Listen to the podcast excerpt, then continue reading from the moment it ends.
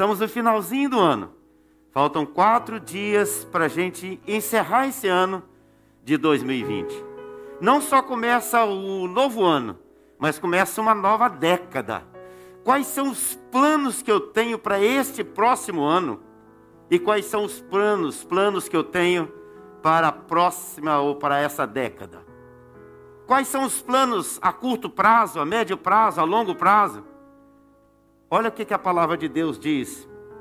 Provérbios 16, verso 3 diz assim: Peça a Deus que abençoe os seus planos e eles darão certo.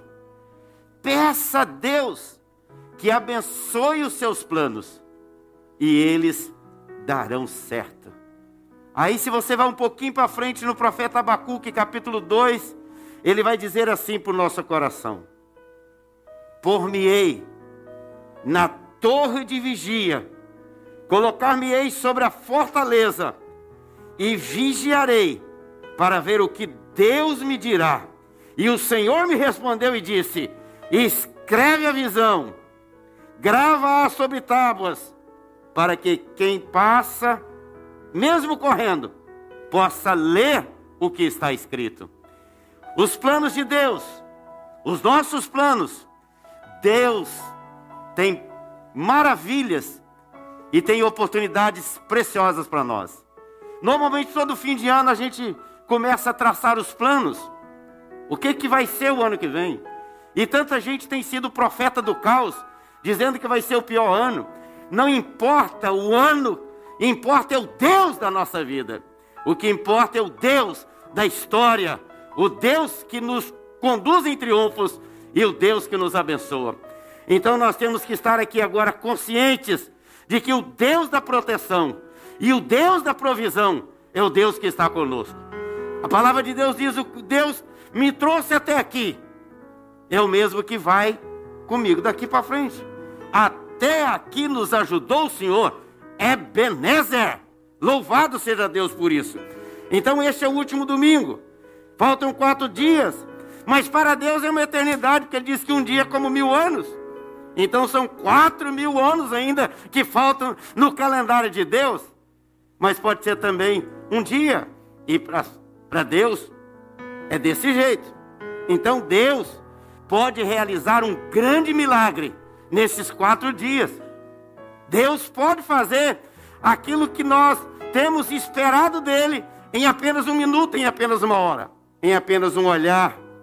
Então, o meu desafio para o nosso coração agora, para a gente encerrar esse ano e começar um novo ano, é um desafio para a gente planejar, para a gente realizar e para a gente se preparar para grandes colheitas, porque é no meio da adversidade que a gente experimenta as grandes bondades de Deus na nossa vida.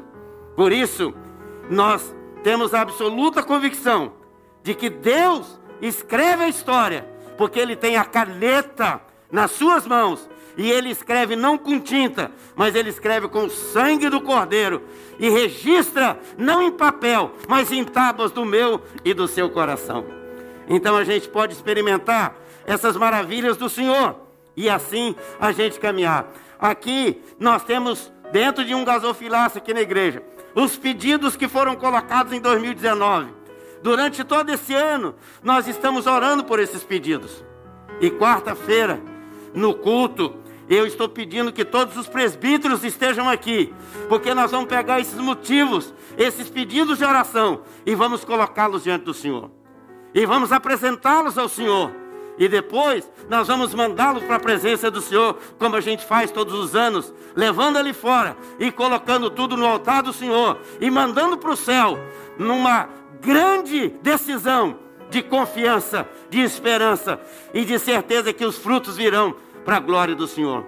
Deixa eu dizer para você, querido, não faça planos apenas aqui na cabeça. Eu convido você a pegar um papel e escrever seus planos. Quais são seus planos para 2021? Quais são os seus planos para essa década que se inicia daqui a quatro dias? Quais são os seus planos? Quais são os seus projetos? Quais são os seus sonhos? E deixa eu dizer para você, não faça uma lista de 200 pedidos, porque nem você vai se lembrar disso mais.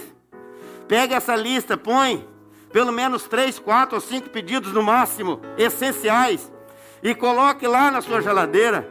Coloque lá num lugar onde você possa ver, porque o profeta diz assim: coloque essa visão, coloque esse projeto, coloque esse sonho num lugar que até quem passa correndo veja, e ele possa saber que Deus é o Deus que diz para nós: peça a Deus que abençoe os seus planos e eles darão certos. Eu fiz planos para mim. Eu fiz planos para este ano. Eu fiz planos para a década. Agora eu quero colocá-los diante do Senhor.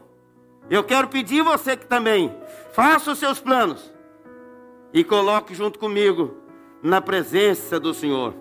Sonhe, mas não sonhe aquilo que não cause espanto para você, porque senão é sonho muito pequeno. Faça sonhos desafiadores. Sonhe coisas grandes. Porque dependendo do seu sonho, é o tamanho do Deus que você serve. Pense alto, sonhe alto, sonhe grande e pense nas grandezas do Senhor, porque Ele é Deus que sustenta todas as nossas vidas. Eu listei pelo menos quatro sonhos e eu quero convidar você de repente você pode pegar uma caneta e pensar nisso também. Quais são os sonhos que você tem? Mas eu listei para mim, primeiramente, quais são os meus sonhos pessoais. O meu sonho. Quais são os sonhos que eu tenho? Quais são os sonhos para minha vida pessoalmente? Quais são os seus sonhos, queridos? E aí eu comecei a pensar em tanta gente que sonhou. Um deles é José do Egito. José do Egito teve os sonhos. E ele teve crises memoráveis. Ele teve problemas cruciais. Ele teve adversidades a partir de dentro de casa, ciúmes, invejas. Ele teve problemas com os irmãos, dentro da própria família. Ele teve problemas lá no trabalho, primeiro emprego dele, na casa de Potifar. E de lá ele foi para a cadeia e ficou preso por dois anos e seis meses, mais ou menos. E ele saiu da cadeia para ser o primeiro ministro do Egito, louvado seja Deus. Quais são os seus sonhos, queridos? José caminhou o tempo todo, sem reclamar, sem murmurar, mas sempre olhando para frente, para o alvo. Nossa vida tem que estar focada no Deus da vida. Deus nos chamou para a vida porque nós estávamos mortos em nossos delitos e pecados. Mas nele nós temos a vida e vida com abundante. A gente passa pela prova, mas Deus aprova a nossa vida na presença dele. Ainda que a gente passe pela dificuldade, como José, mas seja fiel. Seja fiel no pouco, porque sobre muito te colocarei. Seja fiel na hora das adversidades, porque depois você vai estar lá na frente para continuar sendo uma bênção para sua família, para o seu povo, para sua terra, assim como foi José. Então, Deus é o Deus que fala no secreto, mas honra a gente em público. Deus fala no secreto. Ele diz: entra no teu quarto, fecha a tua porta. Teu pai que te vê em secreto Olha lá que coisa linda. Ele ouve a nossa oração, mas ele vai nos honrar publicamente. Por isso é que José foi honrado publicamente. Foi honrado diante da nação, foi honrado diante do mundo. E hoje nós estamos aqui falando dele, e o mundo inteiro conhece a história de José. Por quê? Porque ele caminhou com o Senhor. Deixa eu dizer para você, querido. Lembre-se, no secreto, a gente fala com Deus, Deus fala conosco. Mas quando Ele quer nos honrar, Ele faz igual no Salmo 23: Preparas uma mesa na presença dos meus inimigos e me honra diante deles, para a glória do Senhor. Meus amados, que realmente sejamos, acima de tudo, verdadeiros servos do Senhor, honrando o Senhor, sendo verdadeiros semeadores da boa palavra, semeando a boa semente, buscando cada dia mais vivenciar para o louvor e para a glória dele. O Salmo 126 diz assim: Quem sai andando e chorando, voltará com júbilo trazendo seus feitos. Ou seja, à medida que nós vamos passando pelo vale, Deus está preparando algo extraordinário para todos nós. Queridos, eu convido você e a cada um de nós para listar esse sonho. Quais são os meus objetivos, meus sonhos pessoais, minha vida com Deus? Segunda coisa, eu quero chamar você para pensar sobre o sonho familiar.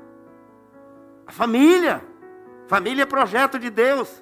E o diabo tentou desde o Éden e tem tentado destruir a família. E ele tem tentado de tantas formas. Mas o Senhor continua dizendo: esse é o projeto. A grande família. E Deus está formando a grande família. Deus está estabelecendo uma família que verdadeiramente vai reinar com Ele eternamente dos céus. Deus criou a família. Deus edificou a família.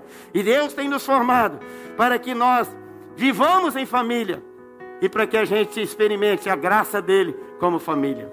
E na família, a gente precisa amor, a gente precisa perdão, a gente precisa educação. Educação no sentido de ser educado, e educação no sentido também de educar as crianças, os filhos, nos caminhos, no caminho que eles devem andar. Eles precisam andar. Porque às vezes as pessoas tratam muito bem lá fora, mas dentro de casa tratam mal, ou tratam de qualquer jeito, ou tratam com palavras duras, ou às vezes fazendo críticas. E o que é que a palavra de Deus nos ensina? Dentro da família, nós precisamos de viver o plano perfeito de Deus, amando, perdoando, ajudando, socorrendo, e ainda que a gente passe por lutas, mas a gente sabe que família é presente de Deus. Na família, nós temos que administrar, administrar relacionamentos, administrar momentos difíceis, administrar finanças, administrar filhos, administrar casa, administrar tantas coisas, mas são aprendizados que Deus vai dando para a gente como família. Então, a nossa família é a nossa igreja, grupo pequeno.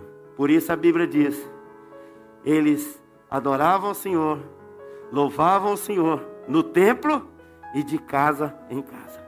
E hoje, nessa pandemia, nós estamos tendo o privilégio da gente vivenciar essa maravilha dentro da nossa casa. Eu profetizo e abençoo a tua casa, querido. A nossa casa, as nossas casas, as nossas famílias. E por isso, nós estamos aí também com 50 dias de oração. Vamos começar a partir do dia primeiro agora. Todos os dias, nós vamos ter gente orando aqui no templo, todos os dias, escalas diárias, onde nós teremos no máximo 10 pessoas aqui, diariamente, para orar 50 dias. E você vai estar aqui também com a gente num desses dias, para poder louvar, orar, interceder, para que esse ano seja um ano de vitória para a glória do Senhor. Quarta-feira, nós vamos fazer uma cerimônia aqui extraordinária. E você precisa participar do culto quarta-feira. Vai ser um negócio assim meio bombástico. Mas você vem. Vem com a gente. No sentido de participar e de ver o que, que vai acontecer. Vai ter um, uma cerimônia aqui, muito séria quarta-feira. Então eu convido você para estar conosco. Porque aqui nós vamos estar mandando até você a bênção do Senhor para viver para a glória do Senhor. Uma outra coisa muito importante de sonhos, de projetos, de planos, de planejamento, é que nós tenhamos sonhos materiais. Quais são os nossos sonhos materiais? Quais são os nossos sonhos financeiros? Nossas finanças precisam ser conduzidas pelo Senhor. Nós não vivemos com aquelas, como aquelas pessoas que tudo tem um fim em si mesmo.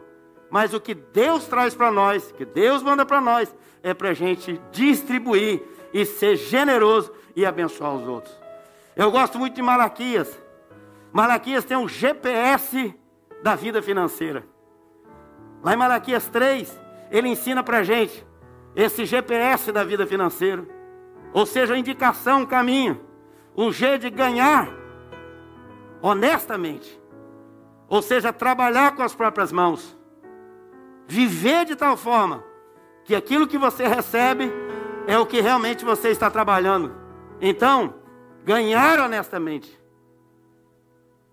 Segunda coisa é poupar sabiamente. Ou seja, precisamos ter sempre alguma coisa para os momentos de dificuldade e de adversidades.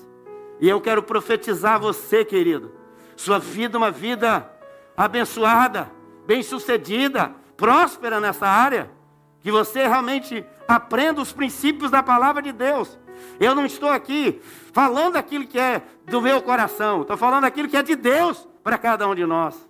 E ele diz: ganhar honestamente, poupar corretamente e servir sabiamente. Ou seja, ganhar, poupar e servir.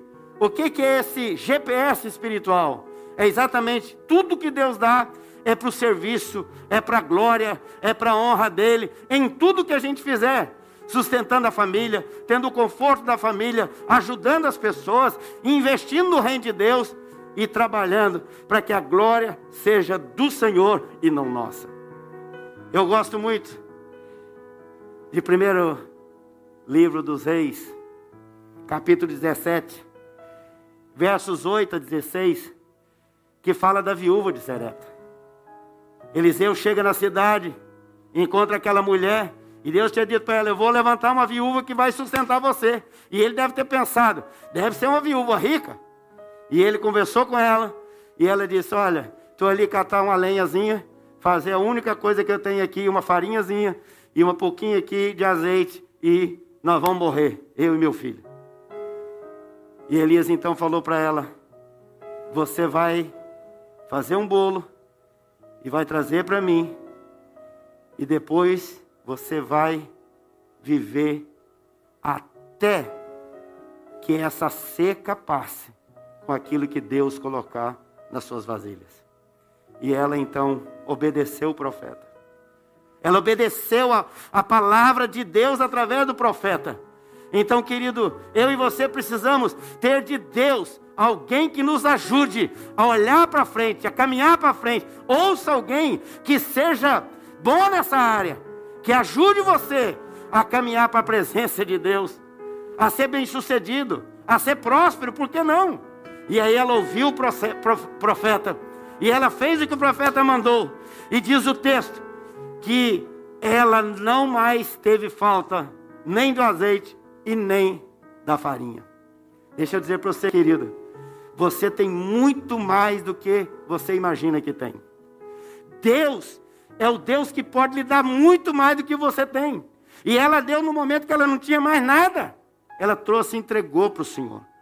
E devolveu para o Senhor. Ela confiou em Deus. Ela ouviu o profeta. Ela obedeceu o profeta. Ela depositou sua confiança em Deus. E Deus pode muito mais do que aquilo que a gente faz. O que Deus tem para mim e para você é muito mais do que eu posso dar para ele. Na verdade, eu não posso dar nada, porque tudo vem dele.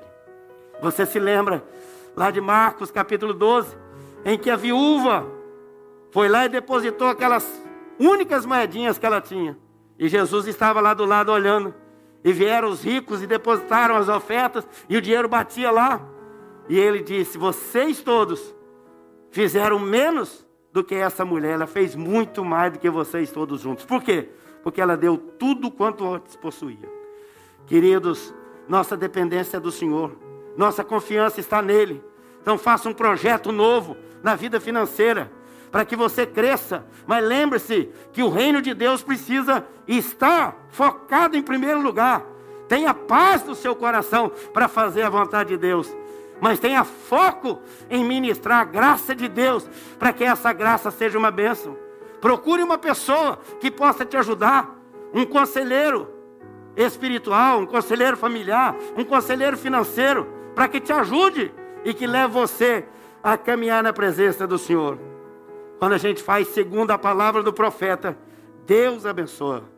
Então, se você quer ser abençoado nessa área, Eu quero abençoar você em nome de Jesus. Profetizar, levante a sua mão e diga: Senhor, eu recebo, mas o que vier para minha mão, eu quero primeiro colocar o Senhor em primeiro lugar.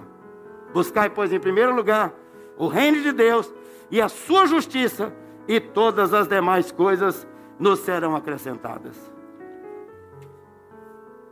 Planos individuais, pessoal, o plano da família, o plano material, mas eu convido você para fazer um plano espiritual. Qual o seu plano espiritual? O que que você pretende diante de Deus a partir desse ano agora de 2021? Quais são os alvos que nós temos estabelecidos diante de Deus? O que que nós queremos na presença do Senhor? É um tempo de focar na oração. É um tempo de focar na ação.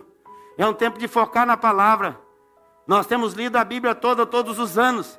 Esse é o momento de reafirmar esse compromisso do Senhor. Famílias inteiras que leram a Bíblia, louvado seja Deus por isso. Gente que tem falado comigo, obrigado, pastor, porque através do seu ensinamento eu estou lendo a palavra do Senhor desde que você chegou aqui. Louvado seja Deus. A Deus toda honra, toda glória e todo louvor. Sua vida espiritual precisa ser pautada num caráter ilibado na pessoa maravilhosa de Jesus, no amor de Jesus, no poder de Jesus. E eu declaro você abençoado, você crescendo espiritualmente, gente que se fortalece. Agora, por exemplo, nós vamos ter 50 dias de oração. E você vai estar na escala. No seu dia, vem para cá. No máximo 10 pessoas estarão aqui todos os dias, 50 dias, clamando aos céus. O céu vai se abrir, a glória vai descer, a igreja vai ser inundada, e eu e você vamos ser ricamente abençoados pelo Senhor. De ontem para cá, duas famílias da igreja me disseram, pastor, recebemos a confirmação dos nossos vistos. A imigração respondeu hoje eu fui dar essa notícia. E logo em seguida um irmão me ligou e disse: Pastor, nós também fomos abençoados. Deus respondendo à oração do seu povo. Oração de prosperidade. A igreja tem grandes projetos para esse ano de 2021. Louvado seja Deus por isso. A igreja tem projetos para década. E o que que você está fazendo pessoalmente, individualmente? Talvez você esteja murcho por causa da situação. Não! Eu quero ministrar para a sua vida. Coragem. Mesma coisa que Jesus, mesma coisa que Deus falou para Josué. Josué, você precisa ser corajoso, porque eu sei que você vai enfrentar os inimigos. Então eu já vou ministrar para você coragem hoje. Josué, seja forte, porque eu sei que tem muita gente forte aí que vai lutar contra você, mas você vai vencer e você vai ser vitorioso. Josué, não desanime. Josué, fique firme nas promessas, nos princípios da palavra de Deus, porque muita gente vai tentar demover você. Fique firme, e eu vou com você. E Josué então passou o Jordão. Josué fez aquela linda manifestação ao redor das muralhas de Jericó. As muralhas caíram. E eu acho tão lindo como que a Bíblia estabelece a coisa com tanta precisão. O povo estava de frente para o muro, e diz o texto que cada um caminhava na direção que eles estavam colocados e tomaram e possuíram a cidade. Depois que eles entraram, eles tinham que tomar também uma outra cidade vizinha chamada Ai. E aí os generais dele foram chamados e José falou assim: vai lá espiar a terra. Eles foram lá espiar a terra. Voltaram disseram para Josué: Josué, de dois a três mil homens, tem pouca gente lá. Josué então manda três mil homens. E chega lá, e o pessoal de Ai desbarata, mata e destrói aqueles três mil homens. E Josué ficou muito chateado, muito aborrecido. E aí ele vai para o joelho. Aí ele, ele arranca a roupa. Aí ele bota a cara nos pó. E Deus fala com ele: Josué, fica em pé, meu filho levanta. E Josué levantou. E Deus falou com ele. E ele então chamou os guerreiros, 30 mil homens, e falou: Vamos lá para a cidade de Ai, agora eu vou com vocês. Ao invés de eu ficar em casa, eu vou para a guerra com vocês. Quem fica em casa pode estar experimentando coisas que não devem, mas aqueles que vão experimentam o poder de Deus. E ele que é estrategista de batalha, de guerra, chegou e falou: Olha, vocês vão, nós vamos ficar um grupo aqui na frente para encontrar com o pessoal de Ai. E o outro grupo, grande grupo, vai ficar escondido. De tal forma que quando eles vierem para cima de nós, para esses que estão aqui, eles vão vir e vocês e eles vão vir atrás de vocês. E quando eles saírem da cidade, entra o outro povo que está escondido, bota fogo na cidade. E quando eles voltarem, está tudo destruído. E assim aconteceu. Mas sabe por que, que eles foram desbaratados? Porque tinha gente em pecado. Acã tinha desobedecido a voz do Senhor. E ele deixou Deus muito triste. E por isso, eles perderam uma batalha, mas eles não perderam a guerra. Porque o nosso Deus é o Deus vencedor. É o Deus que vence as batalhas. Com certeza, Deus nos trouxe até aqui. E Ele tem nos segurado, abraçado. E Ele nos levará em frente. E nós vamos vencer. E vamos viver. E vamos celebrar. E vamos contar essa história. Como diz o hino. Conta essa história cantando assim. Na cruz foi Cristo morto por mim. Conta essa história cantando assim. Na cruz foi Cristo morto por mim. Ele morreu, mas a cruz ficou vazia, porque ele não ficou crucificado lá. Ele morreu, foi sepultado, mas o túmulo está vazio, porque ele ressuscitou. Ele nasceu numa estrebaria e não ficou na estrebaria, a estrebaria ficou vazia. Ele foi para o céu. E ele está assentado à direita de Deus, Pai. Tudo isso está vazio para que o nosso coração esteja cheio. Onde Jesus está, a presença, o poder e a gloriosa manifestação do Senhor. Quais são os seus projetos para 2001? Pega o papel, escreva, anote. Faz como o profeta falou, põe no lugar. Quais são os seus alvos? Ore por aquilo, creia naquilo. E no final do ano, nós vamos estar juntos aqui celebrando e dizendo: Deus foi comigo, é comigo e será sempre comigo, porque Ele é o Deus de Israel. Que o Senhor nos abençoe, querido. Que o Senhor abençoe sua vida. Eu declaro você abençoado. Eu declaro sua vida cheia do Espírito Santo. Eu declaro que você realmente experimente coisas grandes do Senhor.